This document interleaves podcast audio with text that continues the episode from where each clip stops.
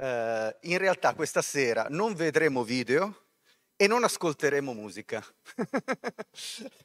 eh, ma sentiremo parlare di musica, perché diciamoci la verità, eh, di video sulla musica in giro ce n'è pieno, basta prendere, accendere YouTube e si trovano tutti, eh, tutte le opinioni, documentari, opinioni di giornalisti o appassionati, eccetera, eccetera, sulla musica che vi fanno vedere video che appaiono, scompaiono, foto inedite ed edite, concerti e tutto quello che, che, che c'è da, sulla, da fare vedere sulla musica. Poi per quanto riguarda il vedere basta prendere eh, se, se, chi non ha a casa un impianto stereo, un vinile, accendere il computer, mettersi su, su Spotify, su YouTube, eccetera, eccetera, e a quel punto abbiamo a disposizione tutto.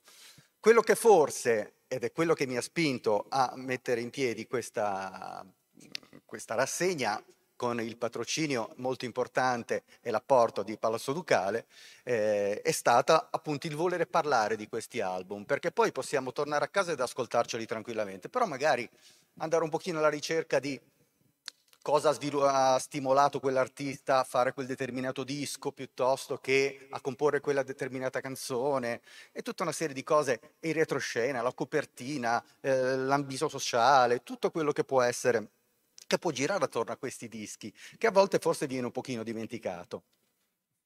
Eh, una domanda? ah, ok. Eh, e quindi appunto parlarne, parlarne un attimo e, e, farvi venire la curiosità per chi lo conosce il determinato album di magari riscoprirlo, scoprirne delle cose che magari non si sanno bene, per chi non lo conosce andare alla, rice- andare alla scoperta di questo album. Una volta poi a casa tutti quelli presenti mi auguro che avranno voglia di andarsela ad ascoltare, magari con un orecchio diverso anche rispetto a prima. La, l'edizione di quest'anno si articolerà in tre incontri, il primo oggi, il secondo sarà lunedì prossimo e l'ultimo sarà il 30 di maggio, mm, tre lunedì eh, e avremo tre protagonisti eh, veramente incredibili della canzone italiana, ovvero Lucio Dalla, eh, Lucio Battisti e Franco Battiato. Ehm, cosa dire di questi tre? Lo scopriremo volta per volta. Cominciamo parlando del primo Lucio dei due, ovvero Lucio Dalla. Lucio, io mh, mi sono preso qualche appunto da un articolo che ho scritto per la stampa, proprio anche per mh, aiutarvi, anche un pochino chi avrà voglia, poi se lo andrà a rileggere a casa, lo trovate tranquillamente online, eh, per andare a segnare un pochino quelle che sono le particolarità di un disco che è questo, esattamente questo. Questa è la copertina e noi vediamo in copertina un, un semplice ritratto, una semplice fotografia eh, di Lucio Dalla, e perché questa copertina così? Lo scopriremo tra poco, però è molto importante, nonostante la semplicità della cosa, eh, questo tipo di foto racchiude veramente molto del messaggio che Dalla in quel momento vuole portare eh, agli ascoltatori eh, della sua musica. Questo disco fa parte di una categoria di dischi eh, che sono opere compre- omnicomprensive. In queste opere c'è la musica, ci sono i profumi, ci sono immagini, c'è la giusta dose di leggerezza e malinconia per imparare ad apprezzare entrambe le sensazioni. Attenzione, leggerezza e malinconia, perché eh, spesso eh, la musica, purtroppo, è vista come un qualcosa che mh, deve servire in qualche modo a levarci pensieri cattivi, eh, farci magari mh, canticchiare, farci ballare, eh, essere un qualcosa che ci leva comunque dalle preoccupazioni di tutti i giorni. In realtà la musica ha per fortuna, anche un compito molto più profondo e lo sappiamo se ascoltiamo la grande musica classica, cioè la musica deve andare a stimolare tante sensazioni, non soltanto l'allegria. Purtroppo nella musica pop, nella musica rock si è fatta avanti nel corso del tempo la sensazione che la musica appunto dovesse servire a, a non pensare. Invece no, la musica anche la musica leggera, anche la musica pop e la musica rock possono servire a pensare e ci sono dentro alcuni dischi, alcune eh, canzoni di artisti molto importanti, c'è anche tanta malinconia, c'è anche tanta tristezza, ma non per questo noi la, dobbiamo, la mettiamo da parte eh, perché il pezzo magari ci provoca delle sensazioni sgradevoli. Assolutamente, bisogna entrare dentro questo tipo di sensazione, andare a scavare anche per poi trovarsi meno soli, perché comunque sono sensazioni che tutti proviamo. Quindi questa energia che questi dischi mettono fuori, fa bene, apre la mente, regala spunti creativi, crea prodi per una vita migliore, per un pensare più limpido e creativo e anche, e anche critico, perché chiaramente questi sono dischi che stimolavano un certo pensiero critico. Adesso non è che voglio fare un discorso dicendo che oggi non ci sono più dischi del genere. La musica, se ascoltata con certe orecchie, ti dà, ti arricchisce sempre, quindi anche le cose di oggi volendo. Ma è indubbio che ci sia stata, eh, specialmente durante gli anni 70 e i primissimi anni 80, e specialmente in Italia, una corrente di artisti che ha saputo creare tutta una serie di album che non sono semplici dischi, ma sono quasi delle opere letterarie, letterario-musicali eh, che, che, hanno travalicato i confini proprio della musica e ci hanno regalato tutta questa gamma di sensazioni, sia a livello di testi sia a livello di musiche. Eh, musiche allegre, musiche tristi, musiche malinconiche, dentro c'era tutto. Eh, questo disco eh, è un disco praticamente pop perfetto, è la, è la, perfezione del pop, insieme a dischi come De Gregori di Francesco De Gregori del 1978, che vi forse il disco più bello di Francesco Gregori, Sotto il segno dei pesci di Antonello Venditti, eh, Radici di Francesco Guccini e poi La voce del padrone di Franco Battiato, che forse è il massimo nella, nel mettere insieme tanti tipi di sensazioni, alte e basse, eh, mettere insieme comunque canzoni che sono sì eh, melodiche, hanno sì ritornelli che ti catturano subito, ma dentro poi c'è una profondità incredibile se la vai a vedere. Quindi il pop oltre, mus- oltre il pop, è que- questo discorso di prendere un, un, um, un qualche cosa de- che deve essere alla portata di tutti e farlo crescere, far- portare persone, all'attenzione delle persone canzoni che non semplicemente ti entrano da un orecchio e ti escono dall'altro e magari le, fis- le fischietti durante l'estate, ma in qualche modo ti entrano dentro, in qualche modo ti cambiano.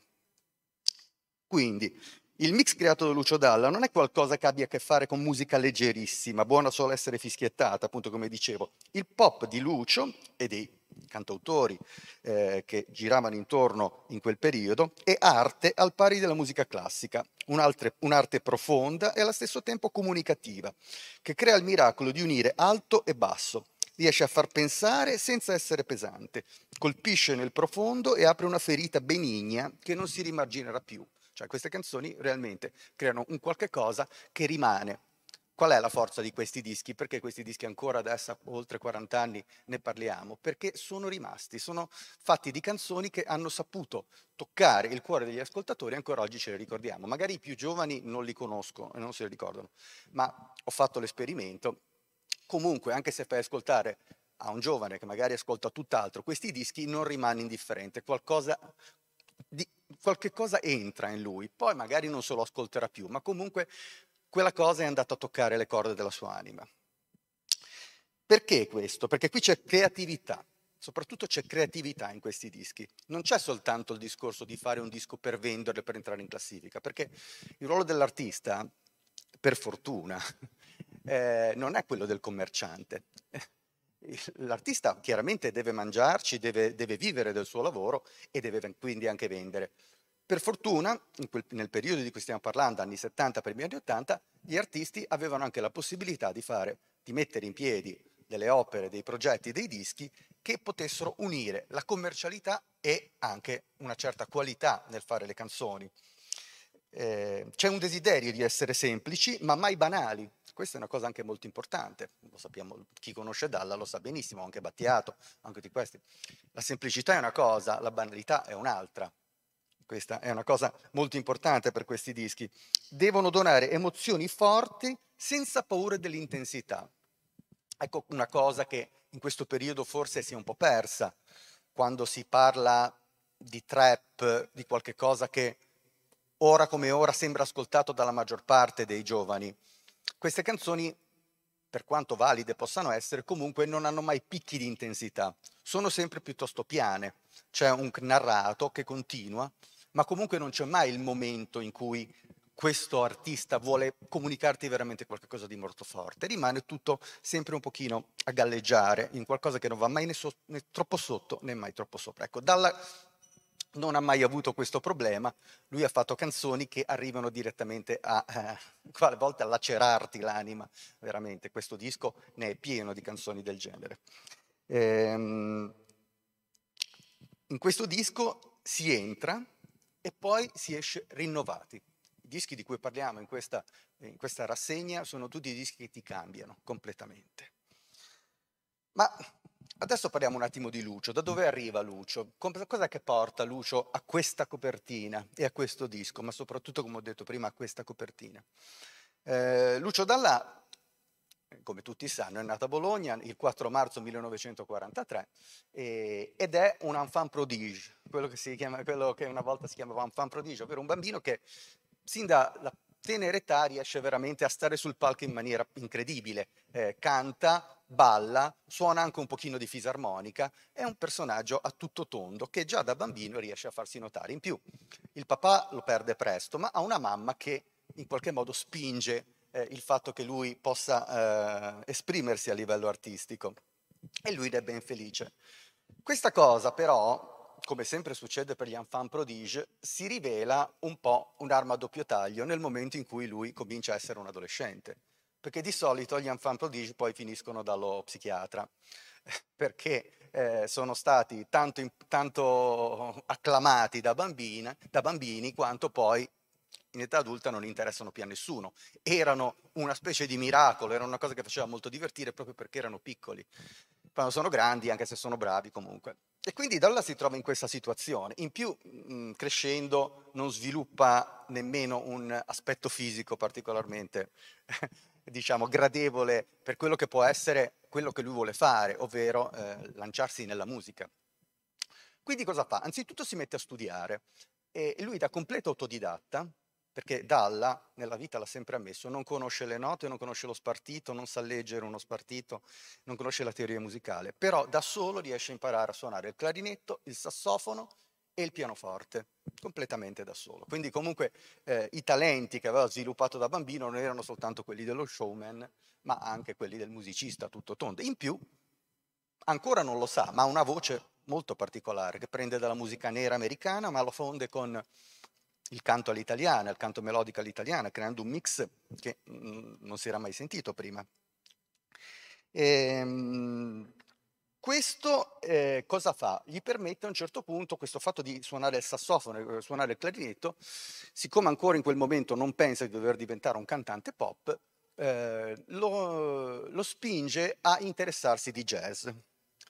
Eh, l'amore di Lucio Dalla per il jazz, che si manterrà per tutta la vita, comincia proprio con, eh, con lui adolescente. Eh, comincia a suonare il clarino in diverse band, in una di queste tra l'altro eh, milita, milita Pupi Avati, il futuro regista, che anche lui suona il clarinetto, ma Dalla è talmente bravo che Pupi Avati a un certo punto decide di farsi da parte e lasciare la scena a lui. A quel punto Pupi Avati prenderà una decisione che lo porterà a non fare più il musicista ma a fare il regista. Quindi se Pupi Avati è regista dobbiamo anche ringraziare Lucio Dalla. Poi conosce Chet Baker e suona con lui, eh, fa un sacco di esperienza a livello di, di, jazz, a livello di musica jazz, suona in tutta Italia, si lancia in, in lunghe tournée e sembra quella essere la sua vita.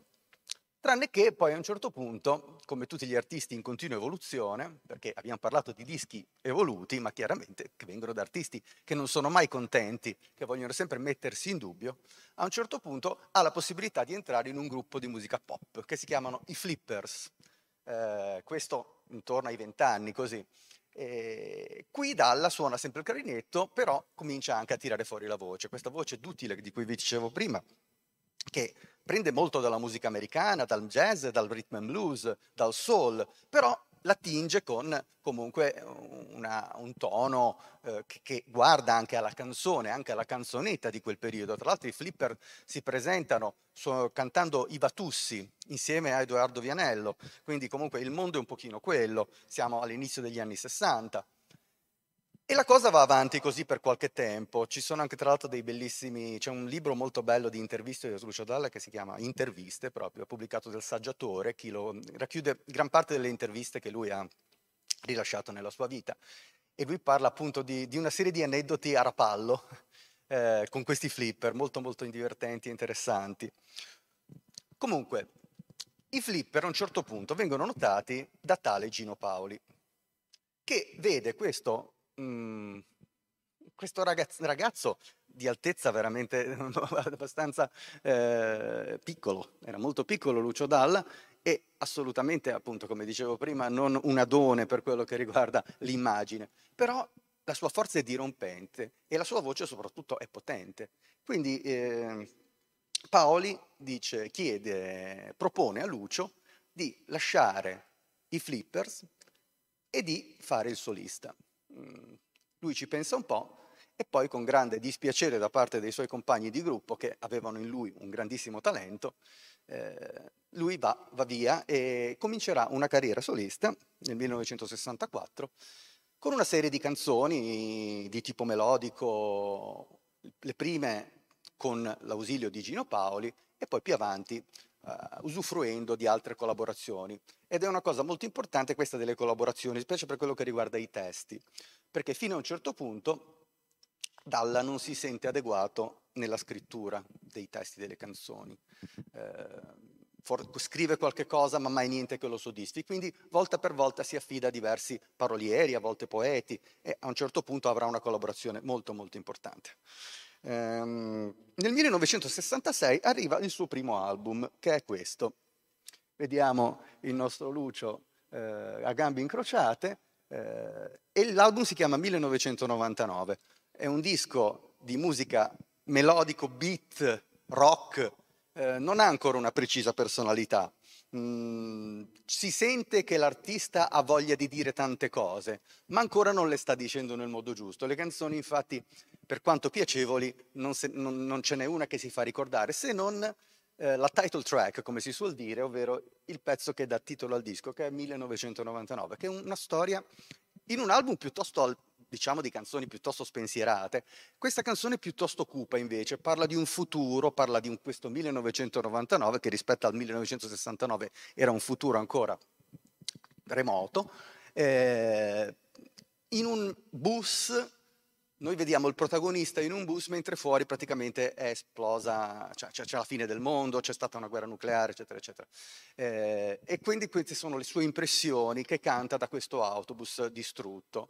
Eh, una cosa molto avanti per la musica dell'epoca. Poi da lì in poi, da lì in avanti, in Italia arriverà una nuova musica che si chiama progressive rock, che queste atmosfere, questo tipo di eh, visioni anche futuristiche diventeranno eh, il pane quotidiano, però Dalla è uno dei primi ad affrontare un argomento fantascientifico, a pensare eh, a un'apocalissi nucleare, tutte queste cose, tra l'altro in questi giorni se ne sta parlando purtroppo e tutti noi incrociamo le dita di non trovarci mai più a pensare e a fare solo canzoni piuttosto che vivere cose del genere.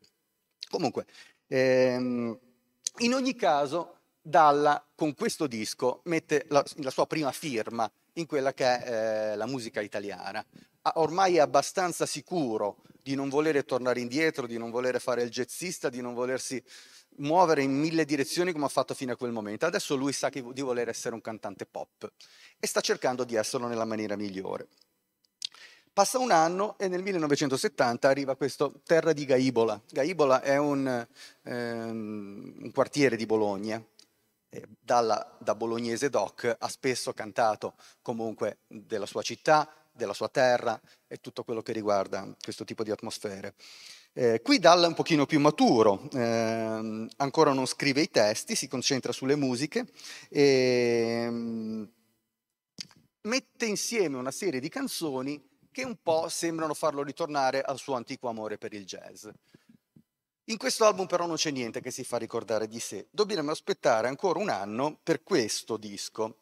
Questo disco, Storia di casa mia, ancora questa copertina molto naif, che in qualche modo lo riporta un pochino alle atmosfere della sua campagna, eh, dei, suoi, dei, suoi, luoghi nativi, eccetera. Eh, qui dentro c'è una canzone che si chiama 4 marzo 1943, eh, che Dalla presenta a Sanremo eh, nel febbraio di quell'anno e, e che diventerà eh, diciamo, la sua prima hit. Eh, nessuno avrebbe scommesso su questo cantante piccolo e peloso, eh, ma lui con questa 4 marzo 1943, che è una specie di storia autobiografica eh, di una prostituta nel porto che ha questo bambino e che, e, che mh, lo cresce con tutti questi personaggi molto particolari eh, in questa zona della città, riesce a far breccia nel cuore delle persone. Il testo è scritto dalla poetessa Paola Pallottino, quindi in realtà poi non è una storia autobiografica di Lucio Dalla, anzi è una storia inventata da, da Paola Pallottino, però Dalla ci si, rie, ci si, ritrova in pieno e anche chi lo segue eh, pensa veramente c'è un totale... Eh, un rispecchiarsi totale tra il personaggio e la musica. Questa cosa piace molto al pubblico, nonostante eh, Dalla non abbia un gran physique du role, comunque lo fa arrivare, comunque eh, buca lo schermo, così si suol dire. Ehm, pochi mesi dopo uscirà anche un altro singolo che avrà un grande successo che si chiama Piazza Grande. Bene, a questo punto Dalla si può dirsi soddisfatto, uh, ne ha attraversati di tutti i colori, dal bambino prodigio al jazzista, al cantante pop ancora acerbo, al cantante pop che adesso ha successo. Eh, potrebbe benissimo andare avanti su questa scia e fare altri, tanti altri dischi di questo genere, però no. Siamo nel 1973 e le cose in Italia sono cambiate, a parte esserci un'atmosfera piuttosto particolare con contestazioni sociali, il post 68, eh, tensioni, scioperi, eh, terrorismo, tante cose, eh, ma c'è eh, comunque anche un grande fermento a livello musicale. Prima vi ho detto della nascita del, e della diffusione del progressive rock, dall'estero sono arrivate band come i Genesis, i King Crimson, i Pink Floyd, band che non si accontentavano di fare canzoni, ma facevano lunghe composizioni piene di cambi, piene di atmosfere. Eh, quindi chi fa canzoni in quel momento, soprattutto in Italia, che è un po' la patria della canzonetta, è visto molto male. Infatti sono, sono, sono anni, gli anni 70, in cui il Festival di Sanremo è messo uh, proprio quasi al bando, i giovani non ne vogliono sentire parlare, addirittura a un certo punto non viene nemmeno più trasmesso in televisione, perché il giovane dell'epoca proprio la canzonetta non, ha, non, fa per lui, non è una cosa che assolutamente deve entrare nel suo. Ci vuole la musica alternativa, ci vuole la musica che, porti alla, comunque a, una, a, un risveglio della propria del, de, della socialità, del, del, di andare contro le cose che non vanno bene a livello sociale e, e, comunque la musica deve essere qualcosa che espande la mente, espande sempre di più, come ho detto parlando prima di, quei, di questi dischi. Eh, quindi Lucio Dalla, che ha appena avuto questo successo con due canzoncine, belle, ma sempre canzoncine, come 4 marzo 1943 e Piazza Grande, si trova spaesato. Cosa fare a questo punto? Gli viene in aiuto un poeta bolognese, anche lui, che si chiama Roberto Roversi un personaggio molto particolare che oltre a scrivere dei vesti meravigliosi è anche stato sempre un, un grande eh, un lottatore, diciamo, per, non so se è la parola giusta da usare, però per quello che riguarda la critica sociale si è sempre battuto molto forte, un, un comunista di vecchio stampo, un personaggio che in quel momento eh, in cui il movimento giovanile era anche molto forte e c'è proprio bisogno anche di testi che parlino comunque di lotta sociale e di andare contro la, le, le, convenzioni borghesi. In questo periodo ci sono gli Area, che sono questo gruppo progressive, che sono la, la punta di diamante di questo tipo di, di, di, di situazione molto, che guarda molto a sociale. Lucio Dalla si mette insieme a Roberto Roversi, grazie comunque un, uh, all'interessamento della sua casa discografica, e insieme tirano fuori questo Il giorno aveva cinque teste, che è uno dei primi capolavori di Lucio Dalla. Um, qui assolutamente eh, parliamo di un altro Dalla. Se noi ascoltiamo l'album precedente con 4 marzo 1943 e poi ascoltiamo questo, ci troviamo veramente di fronte a due artisti quasi diversi. La voce è sempre quella, lo si riconosce che è lui, però comunque le canzoni sono tutta un'altra cosa. Si spazia come faceva il progressive rock, tra il rock, la musica classica, il jazz, sperimentazioni, eh, un modo nuovo di usare la vocalità, i testi comunque qua, hanno quasi tutte un'impronta in qualche modo sociale, in questo disco c'è un pezzo che si chiama Un'auto targata Torino, che parla del, degli operai della Fiat, eh, ci sono tante, c'è tanto dentro di, di, di politico, eccetera. E Dalla ci si ritrova in pieno, comincia a fare una serie di concerti che diventano quasi più dei comizi, delle rappresentazioni teatrali dove lui parla, lui suona, ma parla anche tanto, racconta, racconta di sé, racconta di quello che è il suo, eh, il suo animo sociale, il suo animo voglioso di cambiare le cose ed è proprio quello che il pubblico di quegli anni vuole. Quindi è perfetto.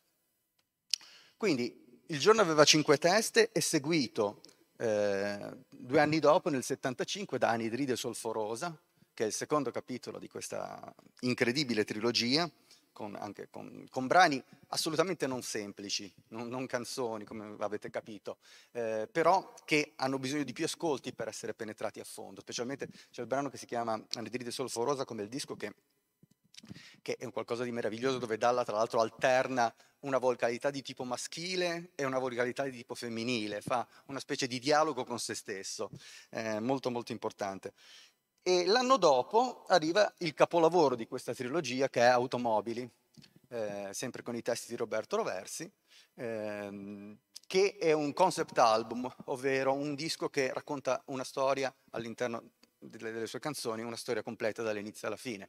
Qui non c'è una storia particolare, ma il concetto è l'automobile, l'automobile oggi, l'automobile domani, eh, quello che, che, che, che, è l'automobile anche a livello di economia, di società, quello che comporta. La prima canzone è una finta intervista con Gianni Agnelli.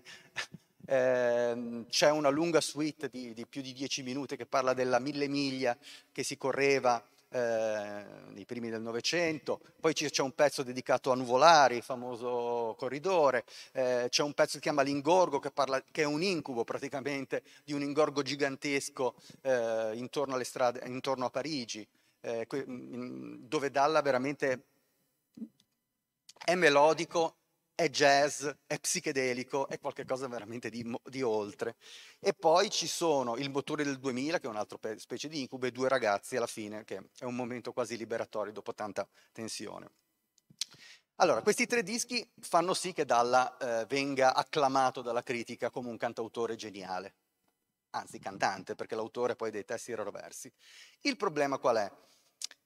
E che comunque a livello di vendite non fanno registrare granché. Purtroppo eh, non riescono a andare oltre certe cifre e la sua casa discografica, che all'epoca era la RCA, famosissima casa discografica, la più famosa, nella persona di Ennio Melis, che era il patron, della, il presidente della, della RCA, cominciano le lamentele. Ok, i dischi sono belli, artisticamente sono fantastici, sono creativi, hanno tutto, quello che serve perché rimangano nella storia, infatti sono rimasti nella storia.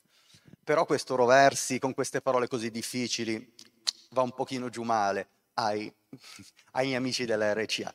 Cosa fare quindi? Ennio Melis prende Lucio Dalle e gli dice Lucio, eh, o scrivi o cominci a scrivere da te i testi oppure tempo due settimane sei fuori, basta, è finita la tua carriera all'interno di questa casa discografica. Chiaramente Dalla che fa il musicista, che fa il cantautore e che deve vivere e che è, è, è diciamo, in forza la casa discografica più grande d'Italia, non può certo fregarsene di certe parole e fare quello che vuole. Ci pensa, si, si ritira per qualche mese, eh, una specie di eremo, eh, in un'isola, perché lui ama molto la Puglia, comunque da quelle parti, eh, trova un posto dove stare e da lì magicamente comincia a buttare giù delle parole si dota di un taccuino che si porta sempre dietro e ogni volta che va in giro appunta che, quelle che sono le, le, impressioni che ha delle persone, dei luoghi, di, di, tutto quello che succede, di quello che ascolta la radio, in televisione, comunque prende nota di tutto. E per essere uno che nella sua vita non aveva mai scritto testi, incredibilmente riesce a buttare giù una serie di canzoni dotate di testi perfette. La perfezione lo porterà nel 1978 a incidere Come è profondo il mare, che è, diciamo, un punto di arrivo ma anche di nuovo inizio, perché è un disco che non dimentica, diciamo, di essere avventuroso come sono stati i dischi con Roversi, ma allo stesso tempo è più appetibile per il grande pubblico, quindi è un qualche cosa che, che, che già prefigura un futuro dove Dalla comunque riuscirà a raggiungere sempre più quelli che sono i gusti del grande pubblico. Attenzione, come ho detto prima, però questo non vuol dire essere banale, svendersi, andare e fare canzoni banali, assolutamente. Dalla mantiene il suo mondo. Soltanto che nello scrivere i propri testi, a un certo punto forse gli ascoltatori capiscono più qual è la sua anima. Lui diventa più sincero. Prima si era un po' mascherato dietro a alle parole scritte da altri, non aveva avuto ancora il coraggio di esprimere completamente se stesso, quindi lasciava andare avanti i Roversi, la Pallottino e tutti gli altri. Adesso ha capito, anche perché ce n'è bisogno, che deve mettere se stesso eh, e quindi nasce questo, questo come profondi il mare, eh, che è una vera e propria svolta. Qua dentro ci sono pietre miliari come la canzone che titola l'album, che tutti conoscono, poi c'è Qual è allegria, che è un altro pezzo meraviglioso, e Non andar più via, c'è Disperato erotico stomp, che è eh, un, quasi un mini musical eh, con un personaggio molto bizzarro, eh, alle prese contro una serie di, di pratiche erotiche su se stesso, su altri, nel senso è una cosa che anche un pochino lascia sconvolti gli ascoltatori. E quindi Dalla a questo punto, avendo anche ottenuto un buon successo di classifica, è pronto per il grande salto. E qui torniamo dall'inizio, andiamo a ritroso ed eccolo qua. Perché Lucio Dalla a questo punto, vediamoci la freccetta, a questo punto Dalla, avete visto anche le copertine, le copertine sono indicative, a parte all'inizio in cui Dalla aveva bisogno di presentarsi al mondo nel disco 1999, nelle altre ci sono solo eh, o disegni o comunque caricature di Dalla, non c'è mai. Ecco, qui è a nudo, finalmente, c'è il suo volto, non c'è altro. È un po' scuro, ma comunque è lui, è lui messo a nudo. E le canzoni sono proprio questo, sono Lucio Dalla finalmente e l'essenza di Lucio Dalla arriva eh, in un disco che, come dicevo prima, racchiude nove canzoni di musica pop, ma musica pop nel senso più alto del termine. Eh, quali sono queste canzoni? Allora, adesso andiamo ad, a, a, ad analizzarle un pochino. A questo punto sarebbe bello ascoltarle, però, come ho detto prima, ricordatevi quando tornate a casa se avrete voglia di, di queste descrizioni di queste canzoni, perché non sono semplici canzoni da ascoltare, sono canzoni anche da capire un attimo che cosa racchiudono. La prima canzone si chiama L'ultima luna. Il disco prende vita in un'atmosfera inquietante, con immagini che paiono messe alla rinfusa, ma hanno il loro ben preciso significato poetico. Dalla però non preferisce non spiegare perché ci siano una serie di personaggi che appaiono e, e lascia che questi astrusi personaggi, come lo scimione che si aggirava nel Luna Park, ehm, l'agnello di Dio, la testa di un signore con la morte vicino, la fila di prigionieri che seguono le rotaie, gli zincari che si amputano le dita, un bimbo appena nato, tutto questo si mostri nel suo essere, senza spiegare perché c'è, soltanto comunicando un'immagine, come fosse un quadro. È una sorta questa di, vaga, di stravagante processione che conduce all'entrata finale dell'uomo di domani. A me farebbe piacere questo, per questo, questo, pezzo, come altri, un paio di altri, leggervi il testo, perché è un qualche che veramente dà il, il senso. Voi ci sentite già la musica in questo testo, poi quando lo ascolterete sentirete anche la musica che, che Dalla ci ha cucito sotto. Ma già questo testo è musica. Dice, la settima luna era quella del Luna Park. Lo scimione si aggirava dalla giostra al bar, mentre l'angelo di Dio bestemmiava facendo sforzi di petto, grandi muscoli e poca carne, povero angelo benedetto. La sesta luna era il cuore di un disgraziato, che maledetto il giorno che era nato, ma rideva sempre da anni non vedeva le lenzuola, con le mani sporche di carbone. Toccava al culo a una signora e rideva e toccava. Sembrava lui il padrone. La quinta luna fece paura a tutti. Era la testa di un signore che con la morte vicino giocava a biliardino.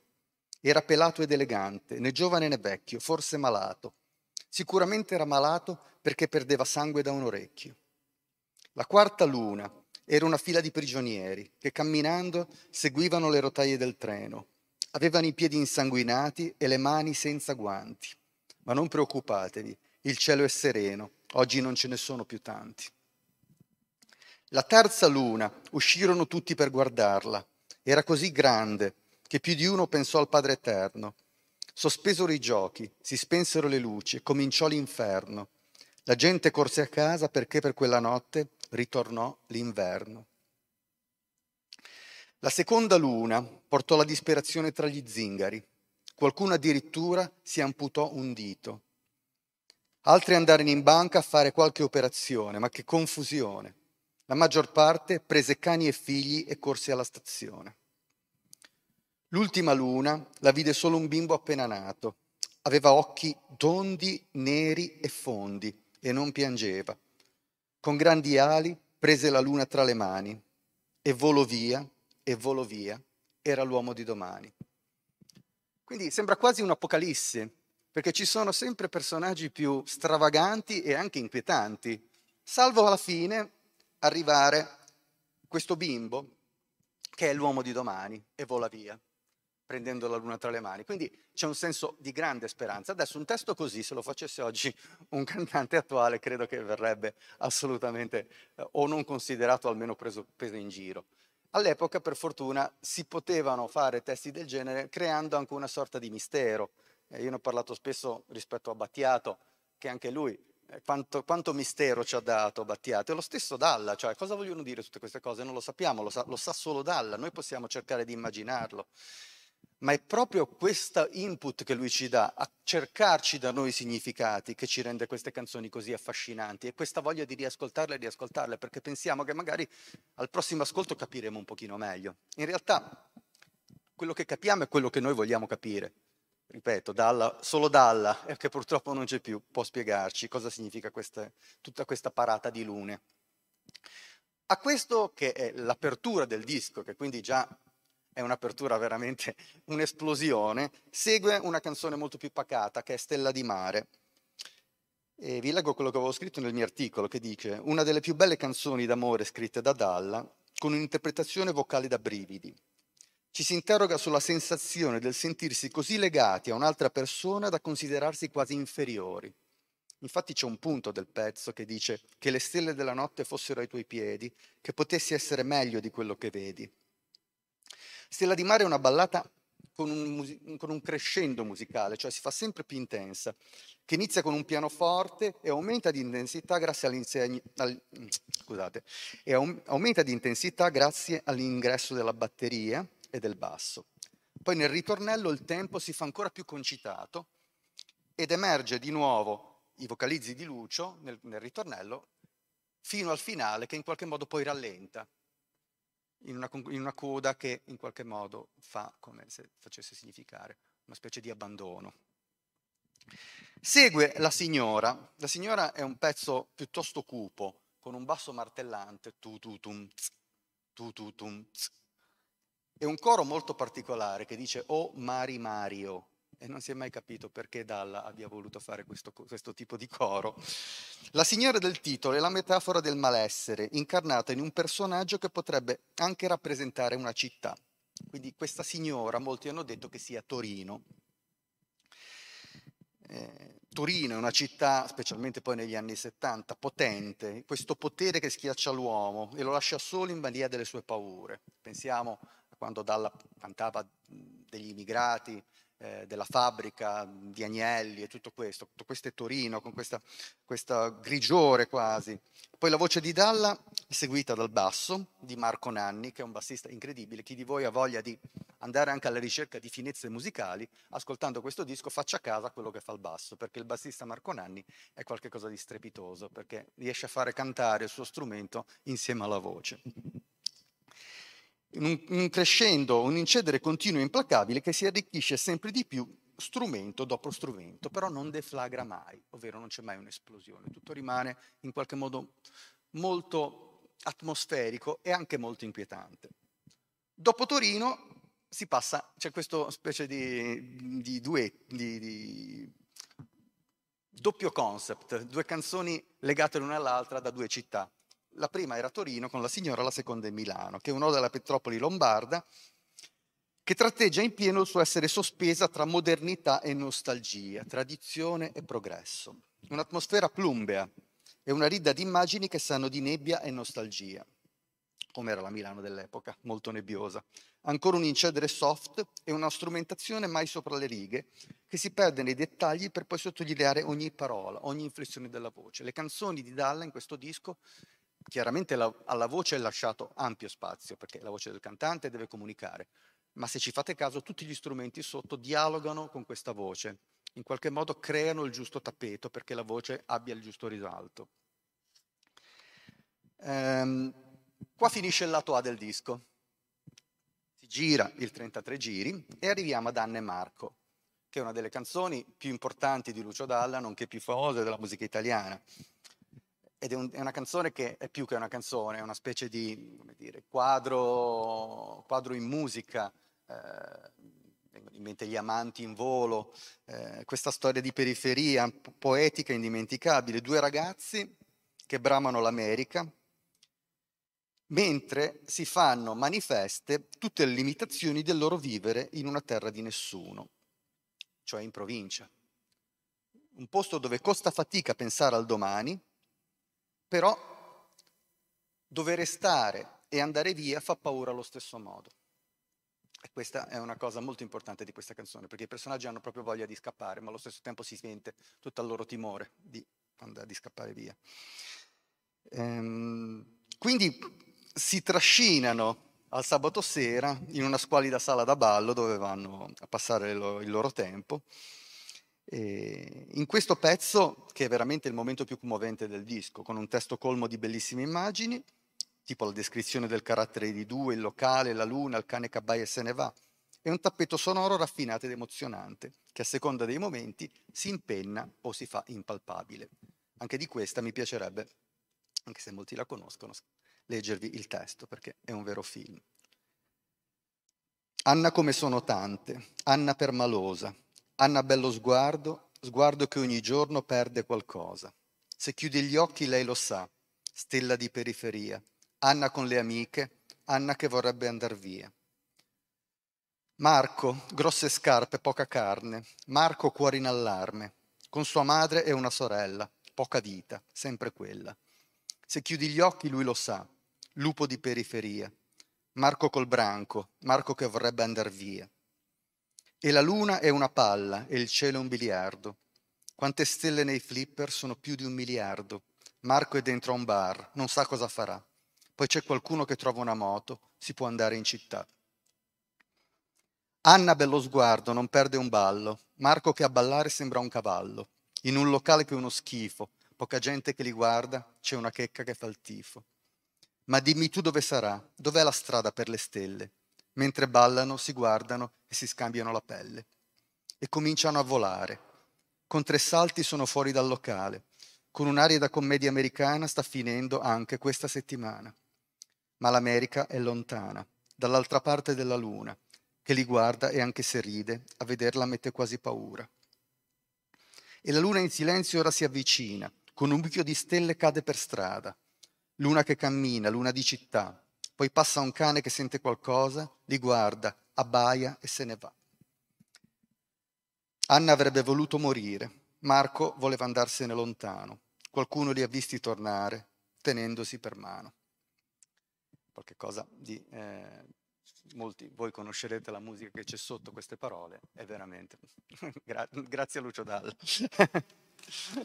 grazie a Lucio Dalla per queste parole. Ancora malinconia. Come sentite è un disco carico di malinconia, quello che dicevo prima. Ma questa malinconia non è un qualche cosa che ti fa dire aiuto, mi taglio le vene dalla tristezza. è un qualche cosa che è poesia, è poesia, è un qualche cosa che dà vita, è di, qualcosa di vitale, qualcosa che va preso per quello che è, un qualcosa di malinconico, ma che comunque fa bene. Tango eh, parla di un personaggio che guarda al suo passato, alle lezioni di tango che prendeva anni prima, in un frangente positivo della sua esistenza, e di tutto il rammarico che gli resta. Potrebbe essere un emigrato strappato alla sua terra natia, che prova gioia per un momento in cui ascolta questa melodia fatta da una fisarmonica.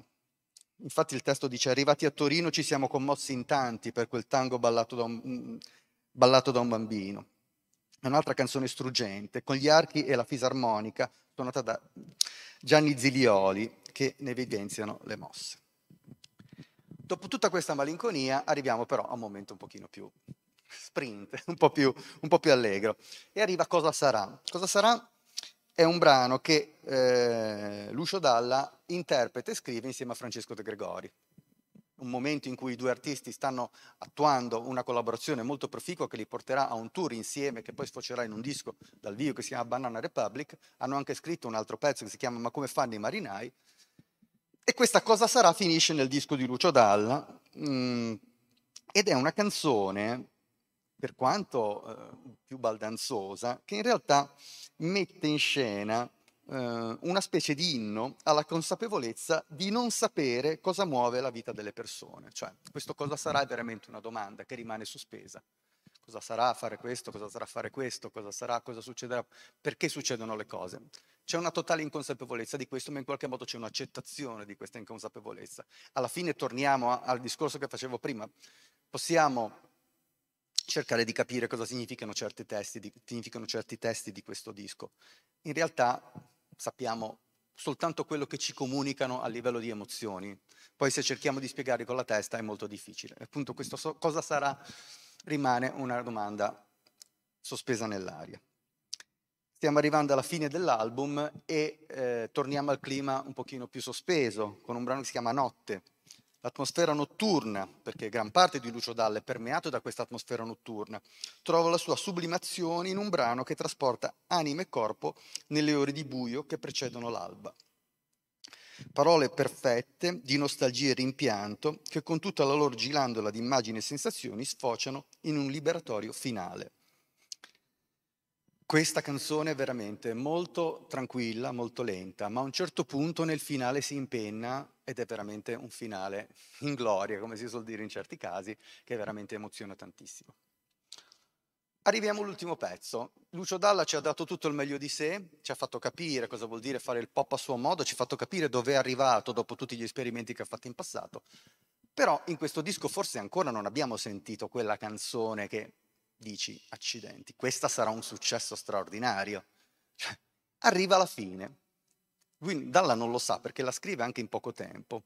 Si chiama L'anno che verrà ed è destinata a entrare nella storia della musica italiana. Eppure un pezzo che lui ha scritto anche relativamente in maniera veloce e anche il testo l'ha scritto, questa sorta di lettera corata a un amico che cui, che è molto lontano, quindi lui gli scrive più forte. Questa è già un'immagine bellissima, eh, in cui lui si augura un nuovo anno positivo, più positivo del passato. Poi ricordiamoci che qui siamo nel 1979, nel pieno dei, dei, dei, degli anni di piombo, di tutti di gli orrori che ci sono stati e che ci sono in quel momento. Quindi quello che lui si augura è veramente un domani migliore. ne parla con il suo modo, sempre un po' surreale, però in qualche modo si capisce che questa è una canzone piena di speranza.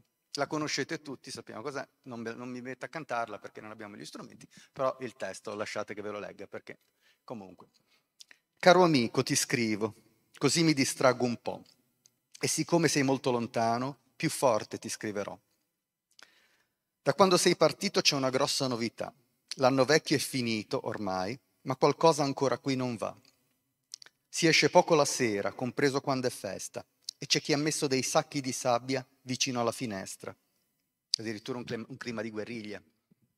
E si sta senza parlare per intere settimane e quelli che hanno niente da dire nel tempo ne rimane. Ma la televisione ha detto che il nuovo anno porterà una trasformazione e tutti quanti stiamo già aspettando. Sarà tre volte Natale e festa tutto il giorno. Ogni Cristo scenderà dalla croce e anche gli uccelli faranno ritorno. Ci sarà da mangiare e luce tutto l'anno. Anche i muti potranno parlare mentre i sordi già lo fanno. E si farà l'amore, ognuno come gli va. Anche i preti potranno sposarsi, ma soltanto a una certa età. Qui Dalla sottolinea un minimo il fatto che lui, quelle che sono le sue scelte sessuali che non ha mai dichiarato, comunque si auspica che in un momento in un futuro potrà essere veramente l'amore, potrà farlo chiunque a modo suo e come vuole, senza nessun problema. E senza grandi disturbi qualcuno sparirà, saranno forse i troppo furbi e i cretini di ogni età. Vedi caro amico cosa ti scrive e ti dico e come sono contento di essere qui in questo momento. Vedi, caro amico, cosa si deve inventare per poter riderci sopra e per continuare a sperare. E se quest'anno poi passassi in un istante, vedi, amico mio, come diventa importante che in questo istante ci sia anch'io. L'anno che sta arrivando, tra un anno passerà. Io mi sto preparando e questa è la novità. Grazie e al prossimo appuntamento.